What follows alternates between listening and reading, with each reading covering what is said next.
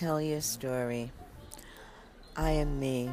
Who I am to anyone else doesn't matter.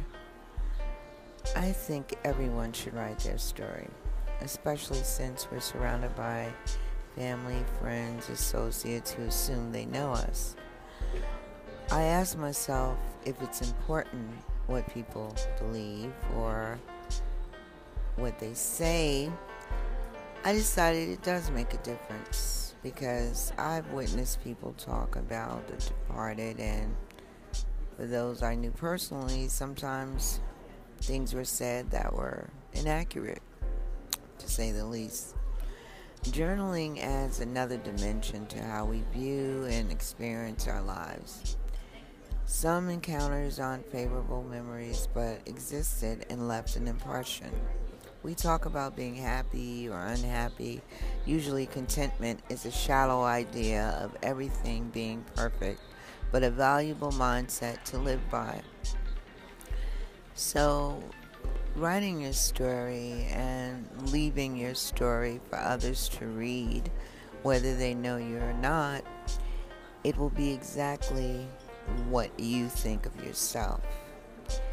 Regardless of how people perceive you or what they decide about you, in your own words, your story is what matters.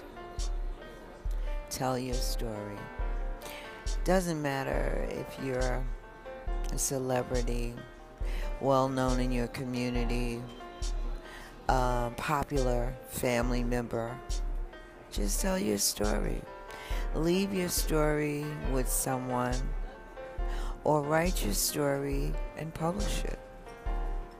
There's someone in this world, or some people in this world, that may need to read your story and be courageous about how they're living their individual lives. Because we are alike, like I'm doing this journal, blog, vlog, journal, podcast. There's other people that are doing the same thing. But when they describe or put together their podcast, it'll be different. But it will be for someone to listen in and enjoy or don't like. But it's still your story.